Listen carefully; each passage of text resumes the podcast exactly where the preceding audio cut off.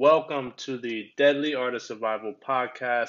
Today we are interviewing the mother of Swam, Mrs. Odette Russell. Our first question for today is How did you get started into martial arts? I actually got started in the martial arts in 1971. I was nine years old and I spent the summer with my grandmother in Jamaica, West Indies she is she was an amazing resilient woman that wanted to make sure that her grandchildren had a lot to do. And so she put us in swim lessons during the day and martial arts at night. So that was my first introduction to the martial arts. And then when i got back to the states after the vacation was over my mm. father continued our training. And the uh, martial arts i trained under at that time was taekwondo Okay. So we trained under a taekwondo school in the South Bronx, and he was pretty strict. he, I mean, he would like pop us with bamboo sticks on our legs if our stance was too high, and on our knuckles if our wrist wasn't straight during punches. Right. And I put up with that for about a year because I was like, this is like not cool. Yeah. I thought, you know, I'm doing martial arts. I'm going to learn how to kick and do flying front kicks and all that fancy stuff. Mm-hmm. But it mm-hmm. was a lot of foundation training. And I was, I didn't have the discipline at nine years old. So I stopped at 10. mm-hmm. And then um, in 1980, I attended LaGuardia Community College. And that's when I met Cedro Abdul Matakabir. Uh-huh. We instantly started dating and I trained with him right away. And um, so I've trained up until now. I trained through two pregnancies and oh, wow. um, haven't stopped. So next year will probably be about 43 years that I've trained total. 43 years. I thought you were 30 years old. That's crazy. yeah. Thank you so much. now, our next question is How is training in your era different from training in today's era? That's an easy one. Oof is a lot different. And um, um, first of all, I want to say I'm very proud to have withstand the training from the past. Um, and I'm not taking away from the training from today. I'm not saying that people who train today don't have quality training, but it is it is different. Um, I I kind of blame the um, the legal system for mm. for really changing the dynamics of the martial arts with insurance and just being conscious of how you speak to people and and yeah. people's injuries and, and and and issues of like you even have to have um, um, a, a, a, changing facility for male and females. You also have to have water coolers in some of these dojos. Back mm. in the day, we didn't have water. We, we couldn't take water breaks. We couldn't take bathroom breaks. Um, we didn't have that much equipment.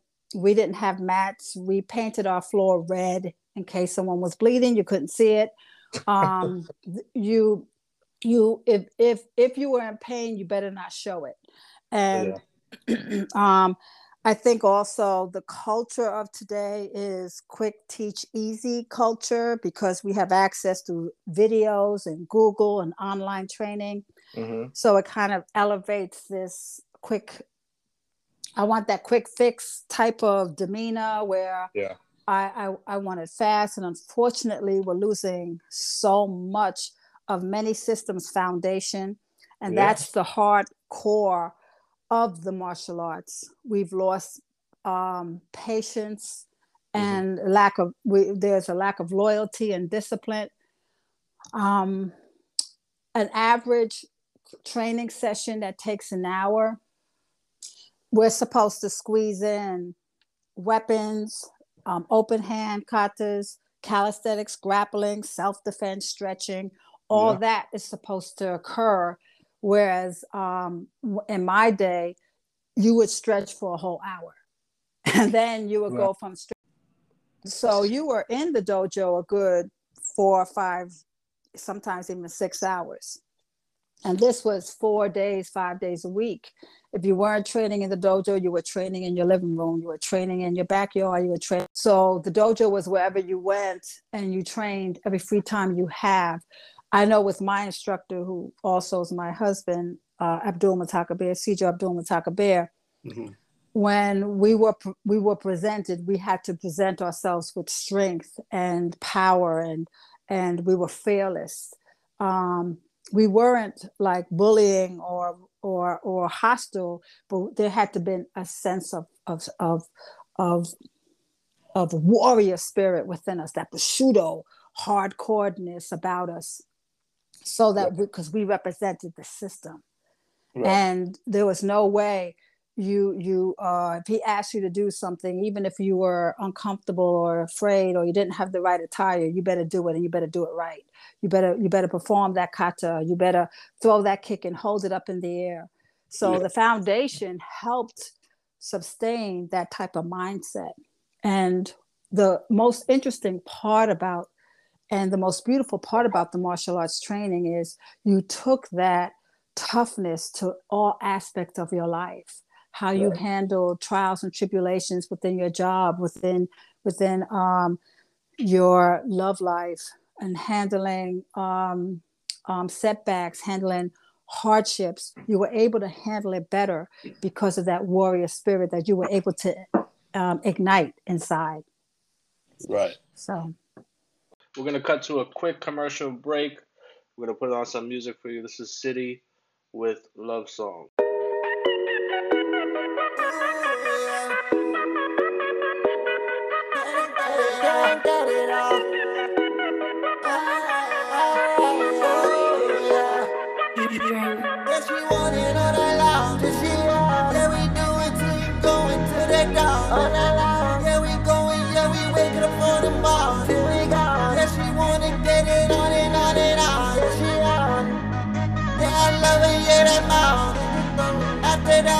From a now she gone.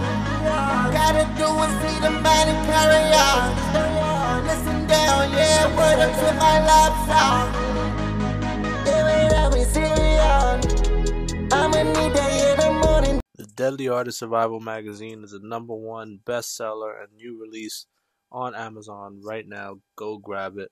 Make sure you get a copy for yourself, for your family. Currently available right now on Amazon or on our website at deadlyartofsurvival.com.